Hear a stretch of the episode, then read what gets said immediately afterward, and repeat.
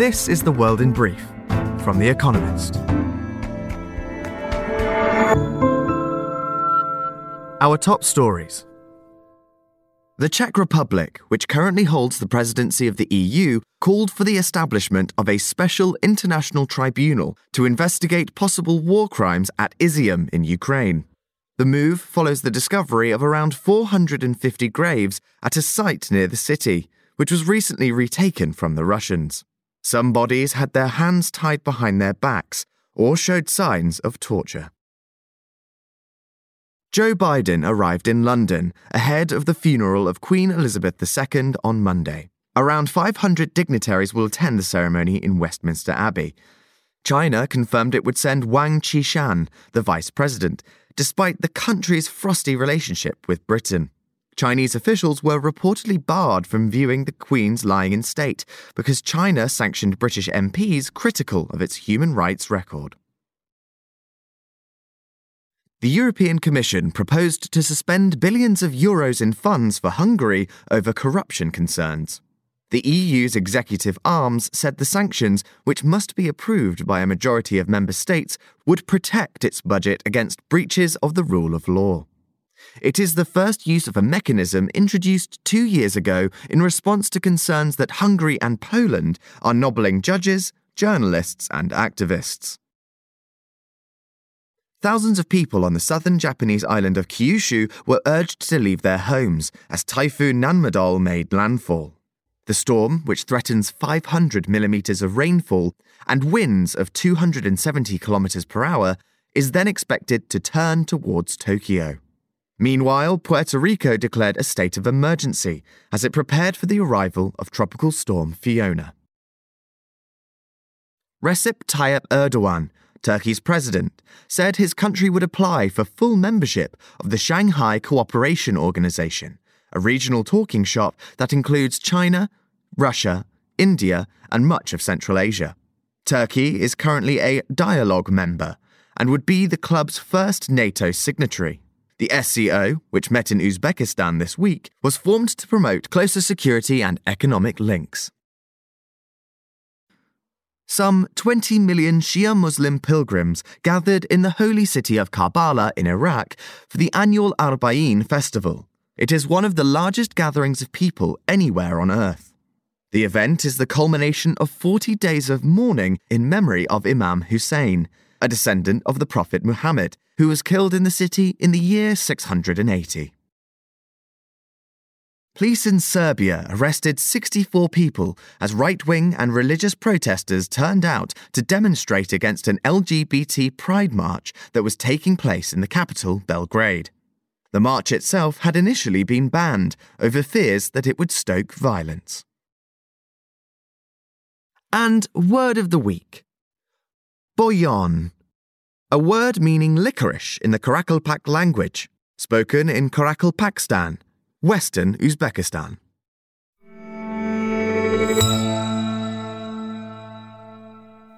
And now here's a deeper look at the day ahead. China's mortgage boycotts. This year, Zhengzhou, a megacity in central China, has been swept with protests over the loss of billions of dollars of deposits in banks. More recently, it has become the center of a mortgage boycott movement up to 90% of homes in China are pre sold. But the crisis shaking China's property market over the past year has meant that developers often run out of cash before completing new projects. Understandably, homebuyers do not want to pay for undelivered homes. Now, for the first time, data collected by online activists reveals the extent of the fury. The number of organized boycott campaigns across China is approaching 350, up from 235 in July. With 45 cases, Zhengzhou is the unhappy center of these disturbances. China's government is now faced with the huge task of making sure troubled property companies keep building homes. If it fails, the protests could spread even further.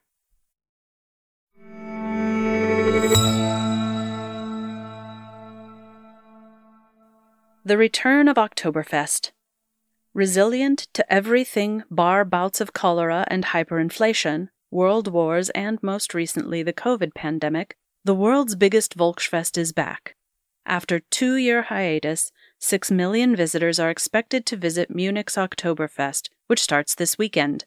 The spectacle runs until October 3rd, the day that Germans celebrate reunification. Between spins on amusement rides and oral assaults by Oompah bands, the Lederhosen and Dirndl sporting revelers will knock back the equivalent of nearly three Olympic swimming pools of beer.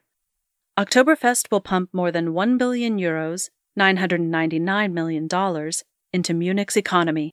Politicians from Bavaria's ruling Christian Social Union who often make conspicuous visits to Oktoberfest, will hope that boozed up visitors tired of COVID restrictions will remember the munificence of their leaders ahead of next year's Bavarian state elections. But the fair won't release attendees from all their worries. As inflation soars, a Mass, or one liter of beer, will cost between 12.6 and 13.8 euros, 16% more than in 2019. Europe's economic problems made liquid.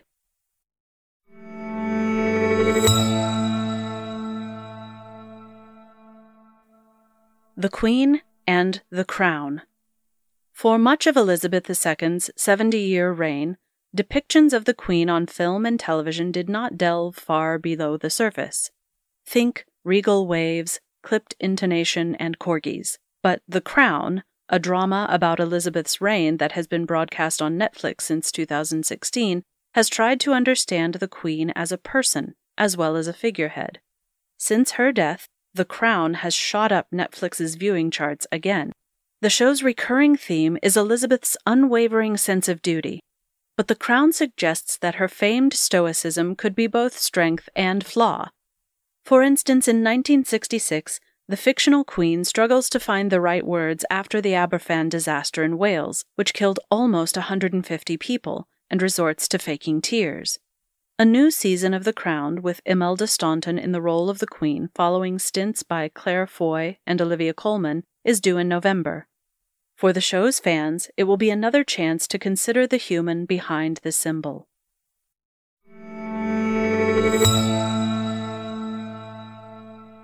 Art confronts the authorities in Turkey. A decade ago, Istanbul was the latest darling of the European art scene. But the hype started to fade in 2013 when Turkish authorities brutally smothered mass protests and vanished entirely after 2016 when the government responded to a coup with a brutal crackdown. Free expression has never recovered. Art, however, is trickling back. The Istanbul Biennial, which kicks off this weekend, seems to have a twofold mission. One is to showcase some of the city's lesser known or abandoned attractions, the other is to explore what is possible within today's limits of artistic freedom in Turkey. Inside a metro tunnel dug under Gezi Park, the site of the 2013 protests, visitors are exposed to cascading waves of noise, part of an audio installation that explores the relationship between trauma and sound. Computer tablets in a shuttered 19th century Greek school display footage of interviews with leaders of resistance movements. Subversive art in today's Turkey is rare, but this is a start.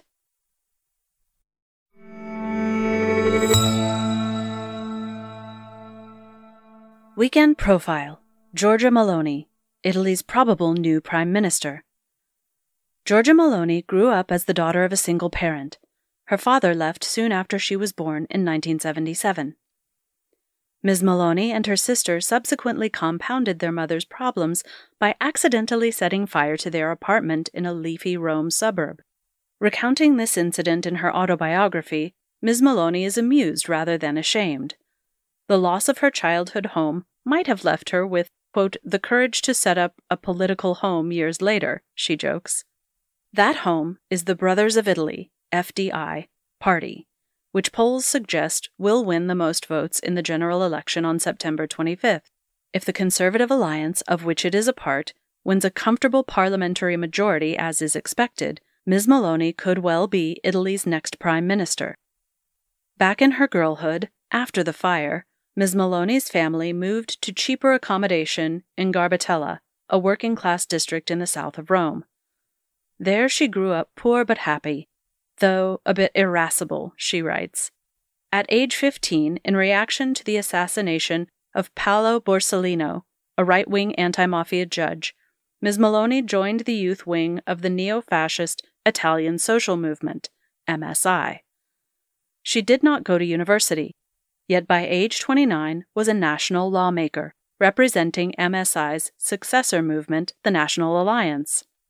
When she was 31, Silvio Berlusconi, then Prime Minister, made her the youngest minister in the history of the Republic. Ms. Meloni's career has not been hindered by the fact that in 2016 she had a child out of wedlock, despite her party's vigorous advocacy for traditional values. In recent years, she has worked hard to soften her image, toning down her rhetoric. But her periodic lapses into strident Euroscepticism, most recently during a campaign rally in Milan on September 11th, suggest that little has really changed.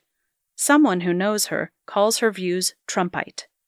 Ms. Meloni and FDI's rapid journey from the fringes of Italian politics to center stage has taken many observers by surprise, but she still has to make her position clear and prove she can govern a country.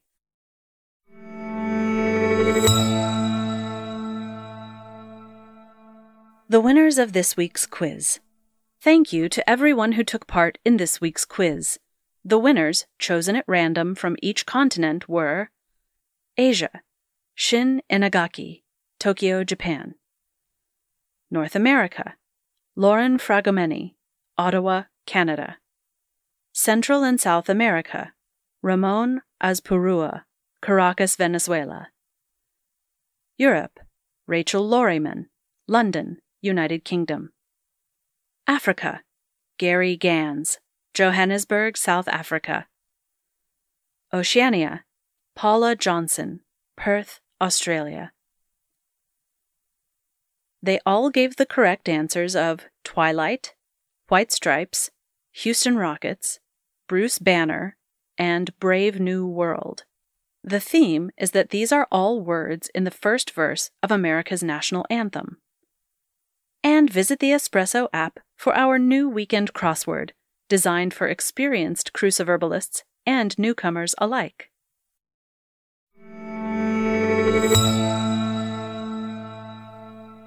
Finally, here's the quote of the day from Dag Hammarskjöld, who died on this day in 1961.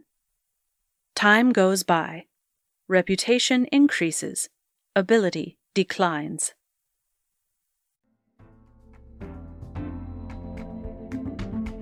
That's The World in Brief from The Economist, available three times every day of the week you can also hear interviews and analysis from our journalists, including our current affairs podcast, The Intelligence, on your podcast app.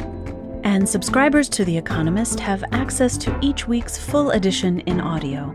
Just download the Economist app to start listening.